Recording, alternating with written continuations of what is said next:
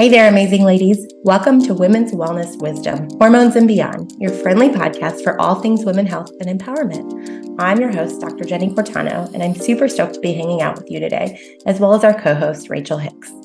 Life can get pretty crazy, right? But fear not, because we've got your back when it comes to understanding your body, mind, and everything in between.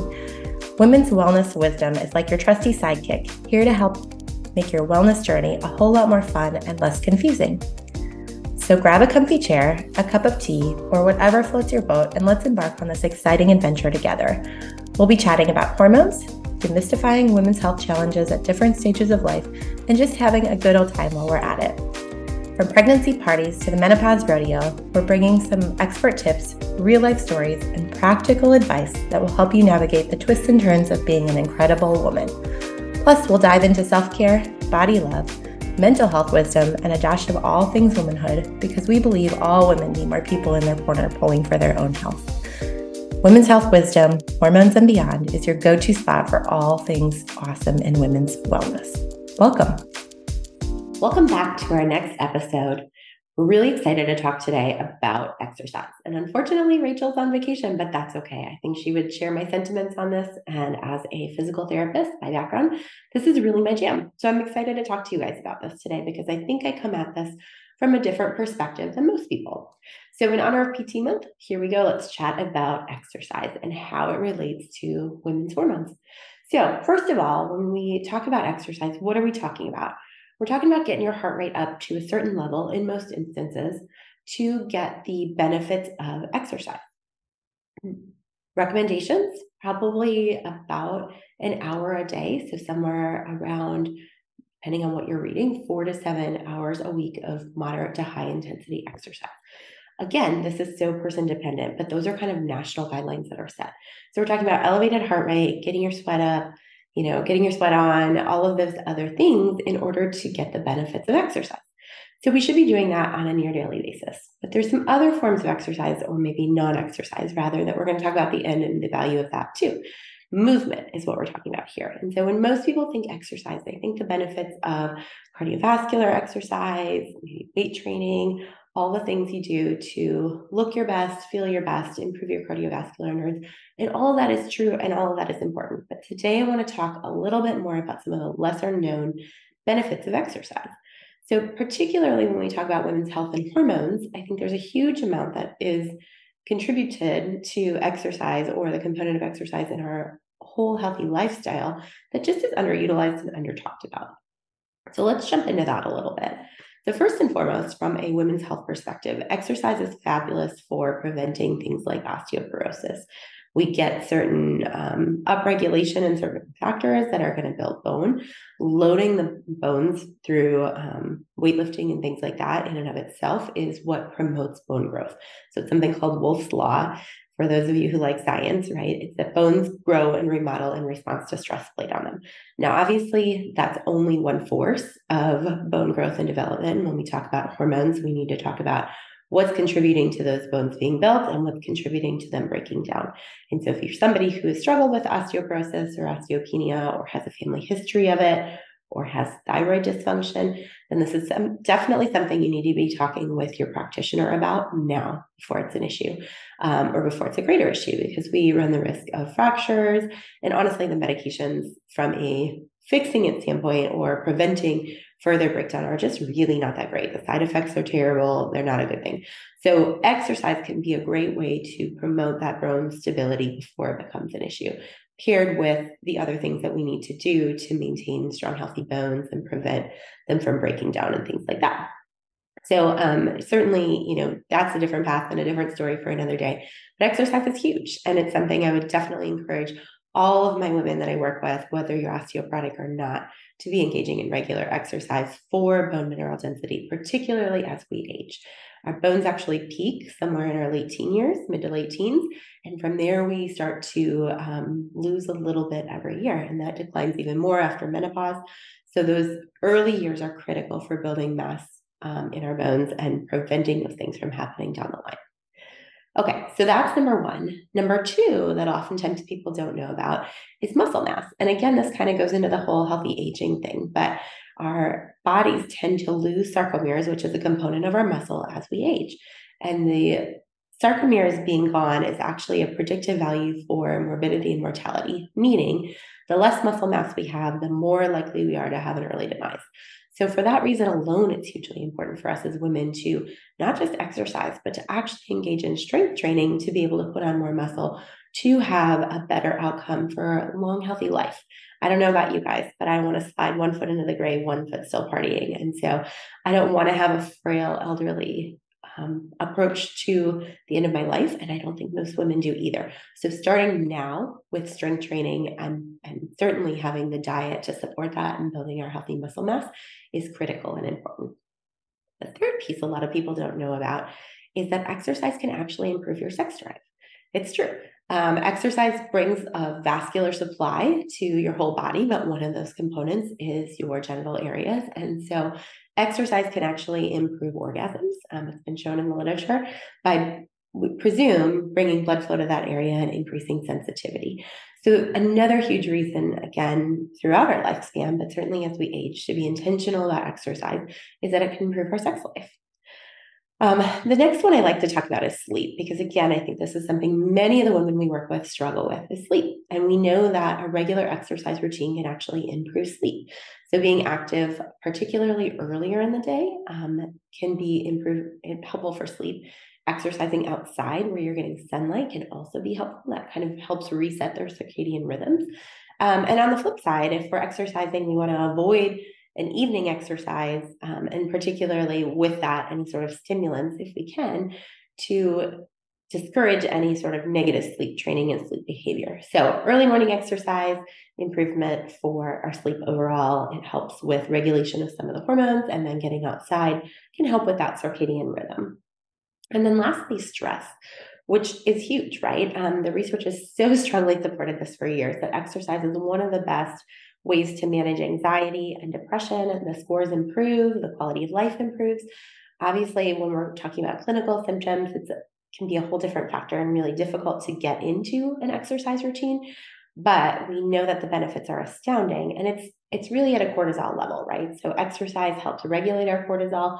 Cortisol is a huge stress response that can play into things like gut health, mental health, all kinds of other things. So exercise for stress management, for anxiety and depression, support can be so, so helpful. So, those are kind of my big key takeaways on why exercise is so important. And again, I know I come at it from a biased perspective, but PT month, you're going to have to listen to me.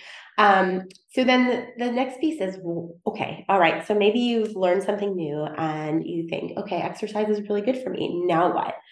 Um, how, how am I going to exercise? I don't even know where to start, or I'm so tired of blah, right? Something my friends all do. I don't want to do that. I used to be a runner. I don't run anymore at all. Like I just don't enjoy it. But I think the beauty of exercise is there's no one size all approach. So, yes, there are recommendations. Yes, there's the suggestion to have a moderate to high level of intensity for a certain number of hours every week. But the reality is, the best exercise that you can do, my tip as a professional, is the one that you're going to do the one that you enjoy, the one that you're going to get the most out of, right? So if you're going into the gym and you're loathing it and you're just dreading it, it's causing anxiety, it's increasing your cortisol unnecessarily. Those aren't good things, and you're not going to stick with it. So, finding an exercise you truly enjoy is so, so important. If that's yoga, great. If that's biking, great.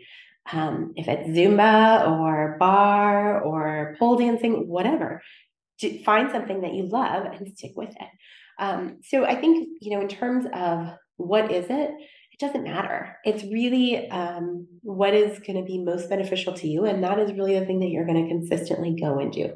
From there, we can start to tweak up and down. Do you need more intensity? Do you need less intensity? You know, certainly yoga is a great example, right? You can go through a restful, restorative yoga. You can go to an intense power yoga. Different benefits to it. But as long as you're going and enjoying it, you're going to get something out of it. Um, and then outside of what kind of exercise should we be doing, there's something really cool called NEAT, which is non exercise activity thermogenesis. So if you're thinking, man, I don't get to the gym enough, okay, I'm listening to this, I don't get there four to seven times a week. The great part is that's only, even if you go an hour every day, that's only a small percentage of your day, right? Something like 5%. The rest of your day, basically everything besides when you're eating, sleeping, and binging on Netflix, is an opportunity for non exercise activity thermogenesis. And so basically, what that means is your body's constantly burning calories. You're constantly getting the effects of movement. And so, choosing to do movement more frequently in your day or adding it into your day or being intentional about adding it can be so, so effective for so many things.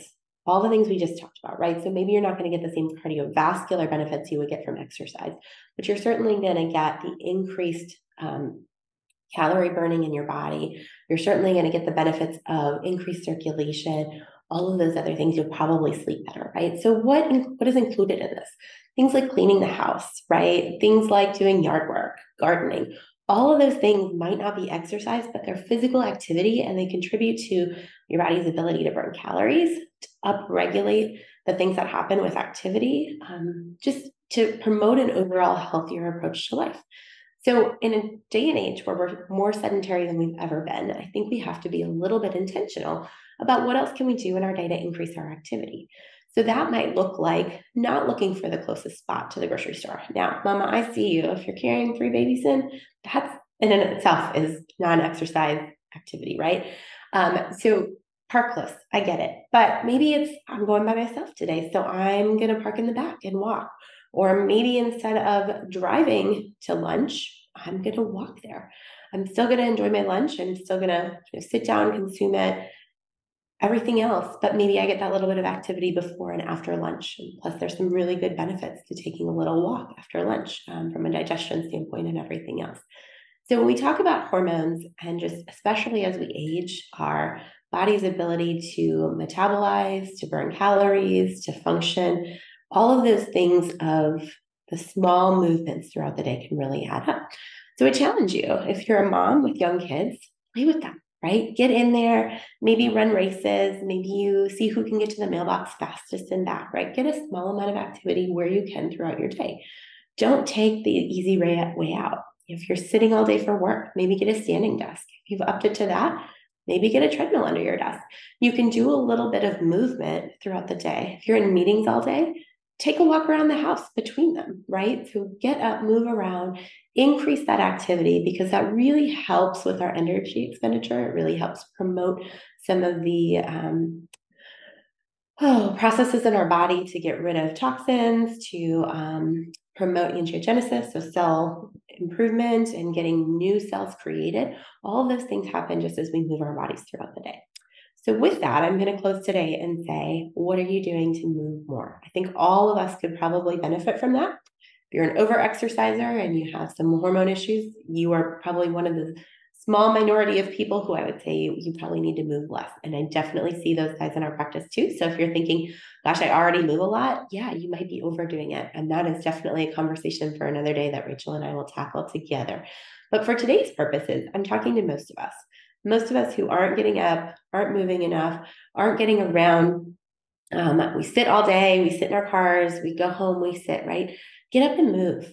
Find an activity you enjoy. If you don't have a regular gym routine, try some out. Try Pilates, try Zumba, try going to the gym and lifting weights. Incorporate some sort of weight training into your routine, ideally. But again, that can look like body weight training, that can look like weight training, that can look like a lot of different things. We want to promote those benefits for our hormones, for our aging, for our health as women overall. And there are so many different ways we can do that. So I challenge you to look at your routine and think where can I add more non exercise activity and be intentional about my exercise routine. So that's it. Until next time, have a great day. Thanks for tuning in today, peeps. Subscribe now and let's kickstart this epic journey. We've got a lineup of fantastic episodes coming your way. For more information, check out our website or our socials listed in the show notes to find us and find more information about how we can help you improve your health. Until next time, remember you are fabulous, you are fierce, and you deserve to rock your health and wellness.